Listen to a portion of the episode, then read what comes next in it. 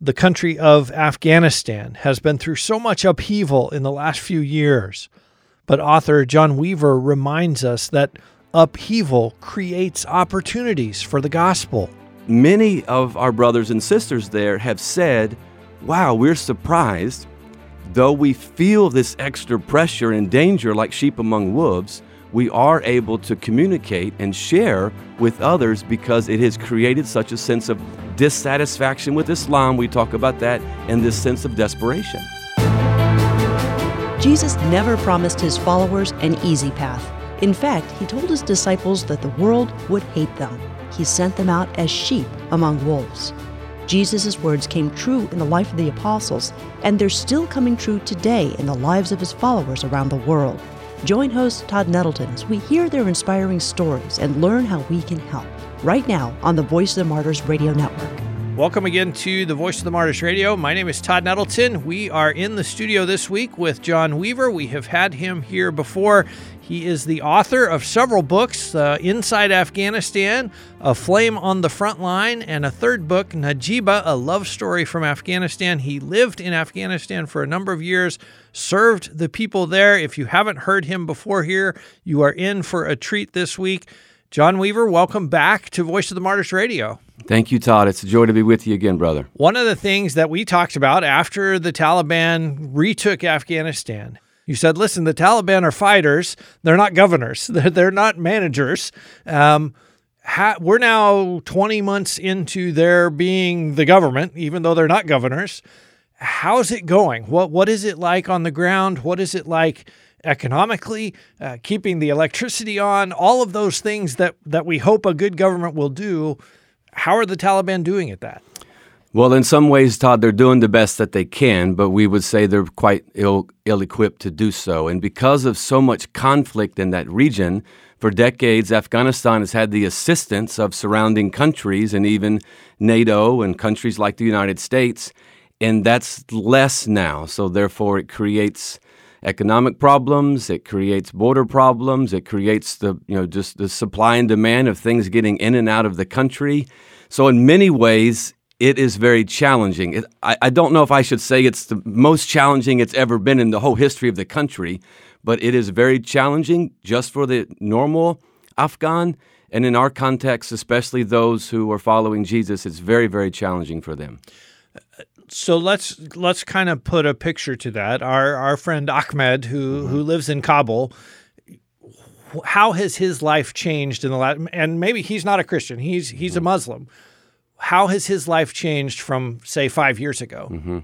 Well, he may have lost his job for various reasons because there's always a transition when a new government comes in and they're sympathetic to their people that are like them. So it's possible, regardless of his ethnicity or his religious affiliation, he may have lost his job.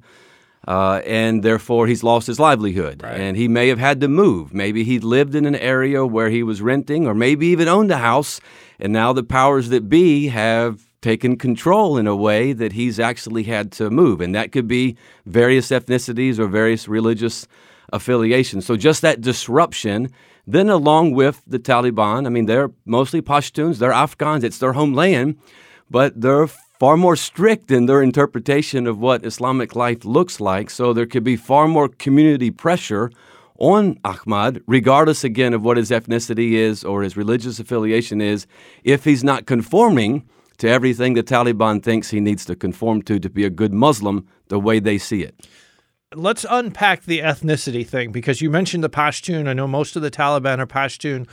What are the other major ethnicities and how does that interaction happen in Afghanistan? Is is that a, mm-hmm. a, fault line where there is battle, or does everyone kind of try to get along? What are the mm-hmm. different ethnic groups that are represented there? Well, Afghan is a unique tribal society. I mean, there are dozens of tribes. Primarily, we speak of the Pashtun tribe as the majority tribe, but even within the Pashtun tribe, which is split from Afghanistan and Pakistan. You have there are more millions of Pashtuns on the Pakistan side because the border was made, you know, over 100, 100 years ago to kind of divide them. And, and, we talked last time, the Pashtun people, one of the largest unreached people groups in the world, exactly. maybe the largest. That's it right. Is. It's because we're talking about over 50 million, 50 million wow. Muslim Pashtuns that live either in Afghanistan or Pakistan. But within their larger Pashtun affiliation, there could be up to 70 different clans that they would say within their own tribal society. That's how complex it, it, it is.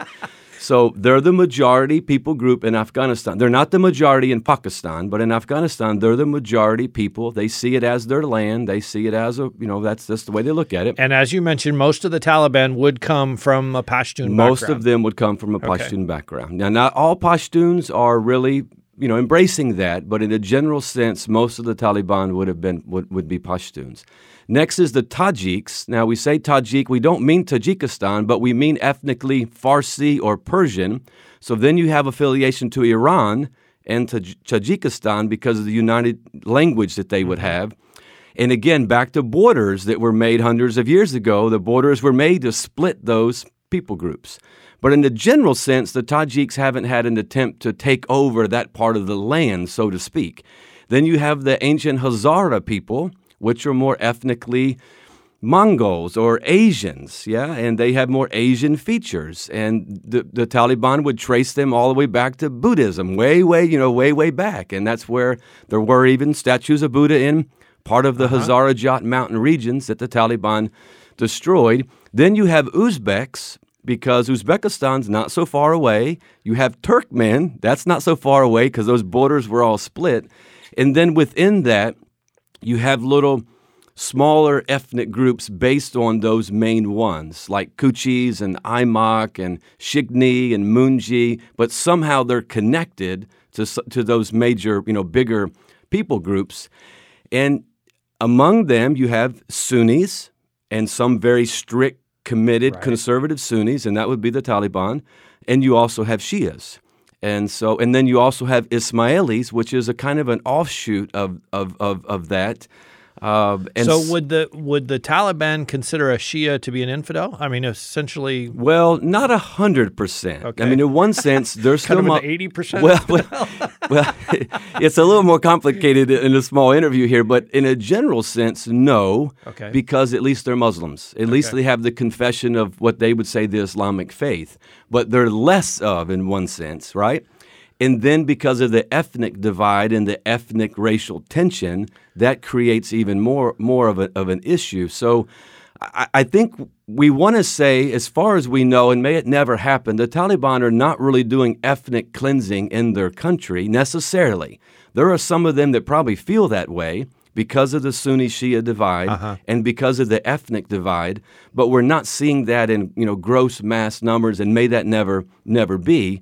But if I were a Hazara from a Shia background and I wasn't conforming to everything the Taliban wanted me to conform to, then even as a Muslim, I could be mistreated, face opposition, lose my job, almost be persecuted, as we even talk about that uh-huh.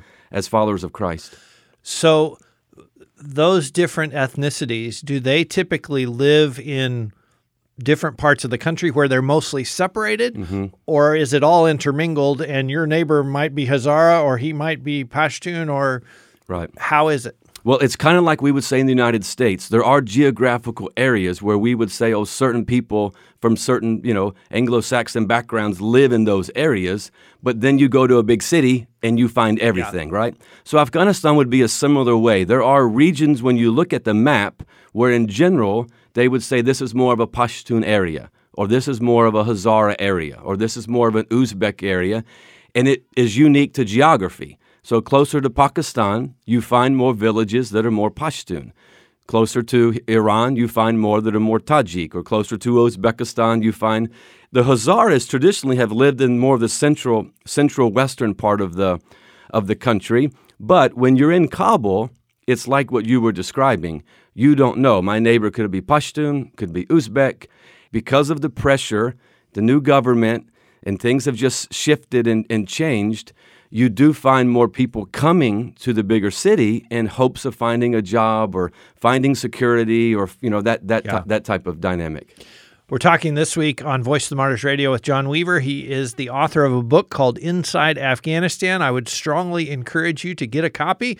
We'll give you a link at our website, vomradio.net. He lived in Afghanistan for a number of years, served the people there. John, obviously, this is Voice of the Martyrs Radio. We want to talk about Christian persecution. So, within the context of those different ethnicities, is there more persecution to, say, a Pashtun Christian than a Hazara Christian? Or is it fairly standard within Afghanistan? If, if you come to faith in Christ, there's there's going to be problems. Mm-hmm. It's pretty standard that Okay. yes, if you if you leave Islam and become a follower of Jesus, a Jesus follower, as they might say, because they still believe in God, they're still going to say, you know, man ba khudoi mondor, man paroi soy messias. I still believe in God and I'm a follower of Jesus. But if any Afghan of any ethnicity were to embrace that and live that and follow that, there is the likelihood of persecution. It is escalated based on the people group. So in this case, the Pashtuns are large and in charge, as we would say. They're in power. So therefore, there are going to be more persecution from them towards the minority groups because already religiously, they're the majority group. And then if they see people who are, you know, following the teachings of the Lord Jesus Christ, then that's going to be problematic. We know that Jesus is redeeming people from every tribe. So even among the Pashtuns, he's doing that. However, most of the fruit has been among the other tribes, among the other ethnic groups. So, so some of the openness of the gospel has been that way, but we believe sovereignly in God's mysterious way of working things. This is the time for the Pashtuns. And there is a elevated witness among them harder in the country to do, but from the outside coming in. And there are some of the first fruits among the Pashtun tribe. And we know that one day we get to heaven and we're all saying, Worthy is the Lamb who was slain from every tribe, nation, kindred, and tongue. But persecution now has also escalated. You can have it from the government because now you have a strict regime in charge. You can have it from your local mosque or your local religious, you know, they may be from any ethnicity, you know what I'm saying? But they're also being encouraged to to be a little bit stronger in their but it also can come from your own family, from your community. So meaning every aspect of how we would talk about the possibility of persecution, it now exists in Afghanistan and it's escalated. Yeah. I believe the last time we talked, they were working on a Pashtun Bible. Am I remembering that correctly? And it was getting close. Where where are we with Pashtun scripture translation? There are translation works that are happening among various languages that are spoken in Afghanistan, and Pashto is one of them. Okay. And it's interesting to see just how life giving the Word of God is when it's in someone's language. So, I mean, part of it we can't say everything, but now the listeners could imagine that this is being done someplace in the world, and now it's getting into the country because of digital media, social media, because of all the technology. And yes, there's a lot of bad stuff on technology, but God's also using it to to further his kingdom. And a lot of the responses from this social media initiative in local languages, even Pashto, people are responding, asking more questions, still opposition, people who are against it, but that's you know Jesus said that that's kind of how how things would be, and so thankfully that ministry is ongoing, facing you know challenges and difficulties, because we know there's spiritual warfare, there's the enemy that doesn't want this to happen, but it is happening, and and organizations like VOM are a part of that and helping that and praying with that and supporting that and trying to see that come to completion. John, there was a lot of promises made in the negotiation process with the Taliban. You know, this is Taliban 2.0, uh, the the kinder, gentler Taliban. We're going to let girls go to school. Uh, we're going to have more religious freedom. It's going to be different this time. A lot of those promises have already been broken. I think, it's, I mean, the coverage of the girls not being allowed to go to school was very widely covered.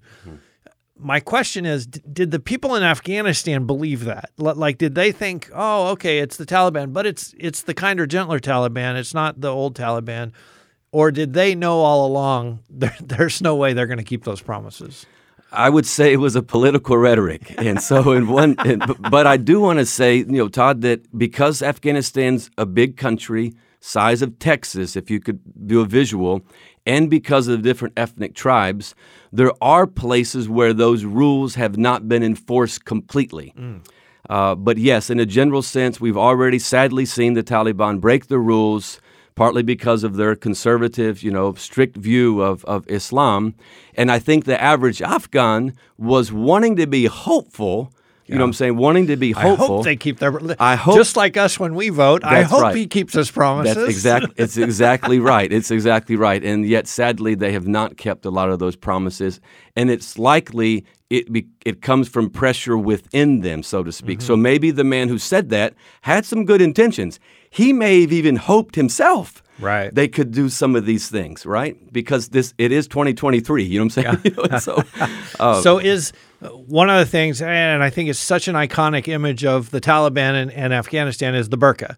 Yes. Is the burqa back for women in Afghanistan? If you go outside, you need to be completely covered. That's the expectation. Yes, Wow. that's the expectation. And that people would say that's countrywide. Now, there could be some exceptions of that because, again, you may have a remote village way out in the middle of nowhere.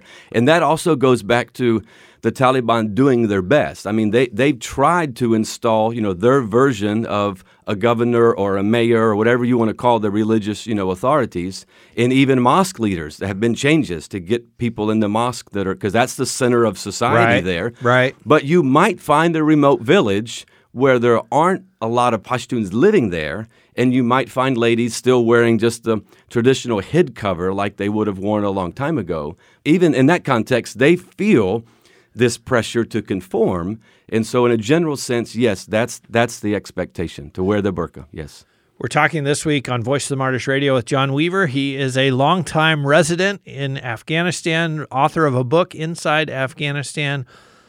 So, in this context of more government pressure from the Taliban, cultural pressure, societal pressure, tribal pressure, how does a Christian talk to somebody about Jesus with all these different factors kind of working against them or, or trying to stop them from spreading the gospel?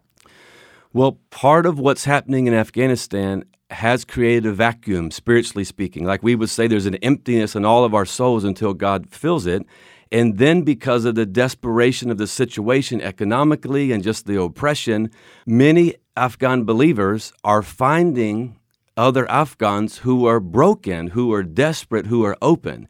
And then they gently talk about the story that's changed their life, where they're going to introduce what we call God talk, but they're already Muslims, so they already talk about Right. God anyway. But they're going to talk about God in a different way. They're going to talk about a God who loves me, a God who sees me, a God who steps into my pain and my brokenness and rescues me.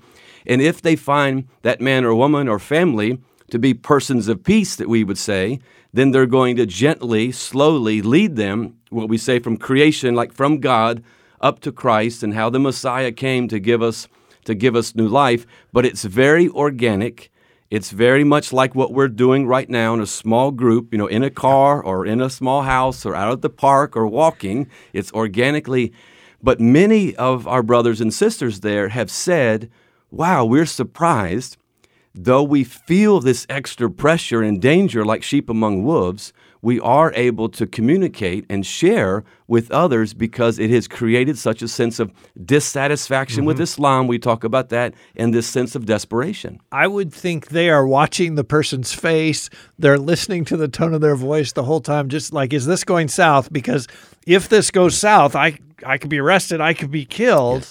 I'm uh, picturing those cars like you're literally hanging on every word because it's like, okay, which way is this going? Do I need to shut up? Do I need to ask another question? How do they navigate that? Yeah. Well, we would say, you know, Jesus said the Spirit's going to come upon you and give you power to be my witnesses. So part of it is being sensitive to Holy Spirit. Sometimes the Spirit just prompts things or guides things or gives a yes or gives a no. But part of it is reading the person, mm-hmm. you know, knowing your audience and reading your person. And so we often say, if they say something like, "Oh, tell me more," well, then you you might think that's an indication to keep going. So, in a general sense, what we believe biblically, a person of peace, they welcome you, but that's just hospitality.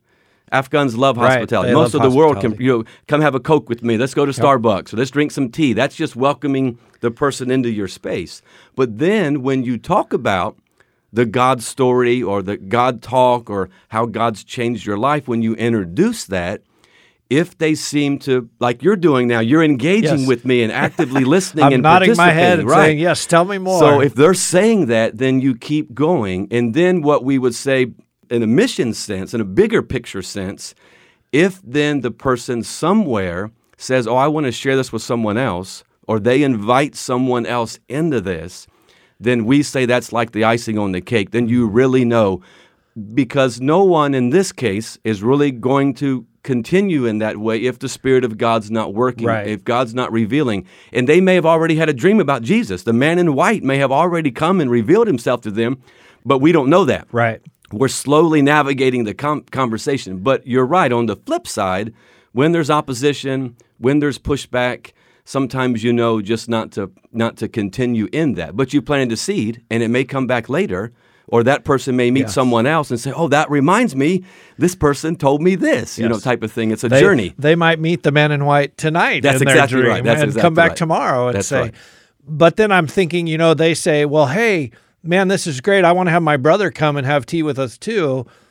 As the Christian, then you go through that whole security thing again. It's like, okay, now I got to watch the brother. Is is he upset? Am I getting myself in trouble with him? It just seems like that would be such a minefield. But as you say, it's not dependent on us. It's dependent on the Spirit. It's dependent on God guiding us. But I just think I I hope that helps people to pray Yes. as they think about Afghan Christians that every single one of these conversations literally could cause them to be killed. I mean, it's not. I'm not overstating that. Yes, that's right. the reality for them. Yes. And then you you know bring in another listener. Okay, now we got to think through that again. Okay, let's bring in another. Okay, now we got to think through that again. It just it's hard to imagine thinking that way about every conversation. Like, is this okay? Is this going to be the one? Mm-hmm. So I hope, like I say, I hope that equips people to pray. You mentioned technology, so I know that's happening. Seed planting is happening with our Afghan brothers and sisters in the country. Mm-hmm. It's also happening from outside the country. Talk a little bit about how that happens and how that's working. Well, thankfully, of the tens of thousands of Afghans that are scattered all over the planet, many of them, they're followers of Jesus. Either they knew Jesus before they left the country, before God sent them out, or they have found Jesus on the journey, you know what I'm saying, in, in a refugee camp. Or most of the time, Todd, the listeners probably would know this, and even Muslims have acknowledged this, that the majority of assistance that Afghans have received have been from the Christian community, whether that's in Europe or in Central Asia or in America or North, wherever it might Yep. be. So- and they question that. Why, And- why right. aren't our Muslim brothers and sisters helping us, but these Christians who we're supposed to hate, That's right. they're helping us? That's right. There are Afghans, just Afghans. We're two North Americans, right? There are Afghans doing exactly what we are doing right now, either through their TikTok or through their WhatsApp or through their Instagram or even live radio, and even some of them do live TV. Now, it's not a television station necessary that you can watch on channel 64 type of deal. It's a satellite type uh-huh. TV where you can watch it on YouTube, you can watch it on the other social media type of, you know, websites that are available and they're either sharing their testimony or they're interviewing someone who now is a follower of Jesus or they're talking about relevant issues for Afghans either in Afghanistan or wherever they may have scattered like marriage just family you know parenting just mm-hmm. values of values of life that we would talk about then they have people that respond either live in the chat or send an email later, or they have a, a number that they provide and people can call back. And all of them, we're talking about dozens, I mean, around the world, dozens of ministries like that, all of them reporting openness, interest, surprising miracles, you know what I'm saying, and revelation of dreams and visions, people that really want to know the Lord and follow the Lord, even in some of the most dangerous places in Afghanistan, along with the opposition as well. Right. They'll, they'll, they'll get backlash as well. But that's so encouraging because we're talking about translation ministries, we're talking about just testimonial ministries, kind of like what we're doing right now. Some of it is more uh, visual, you know, Bible translation, but it would be an audio, you know, or a visual type of thing as opposed to print, because there's so many people that can't they can't read and they don't have access to it.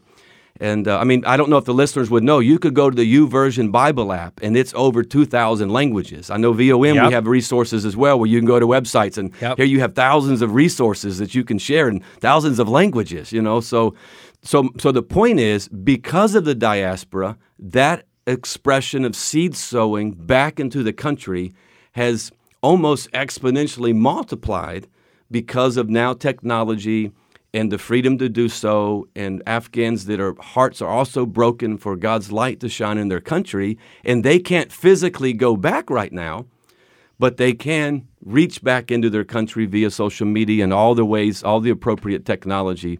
And they do a similar thing as well. As I mentioned earlier through their social media, they're contacting their family and friends and relatives and coworkers in a similar way. When they find some that want to ask questions and want to engage spiritually, they'll lead people to Christ in that particular way. Amen. And yeah, yeah. John Weaver has been giving us hopeful news about Afghanistan. I hope this week you'll be praying that Afghans will continue speaking to other Afghans about the hope of the gospel of Jesus Christ. If you missed any of this conversation, you can hear it again at our website, vomradio.net. You can also find the Voice of the Martyrs Radio wherever you listen to podcasts. And maybe you know someone else who would be encouraged to hear about the ways that God is speaking to people in Afghanistan. Share a link with them when you visit our website, again, vomradio.net.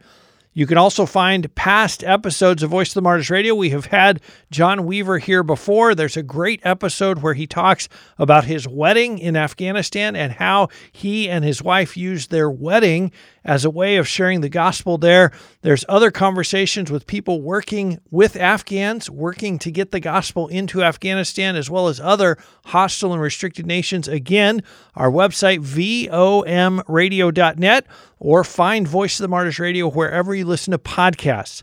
You can also give financially to support VOM's work, helping persecuted Christians, providing Bibles, and supporting frontline ministry. Simply click on the Donate tab under More at the top of vomradio.net, or you can go directly vomradio.net slash donate. Next week, John Weaver is going to be back, continuing to share how Afghan people are coming to know the Lord Jesus Christ and sharing that hope with others.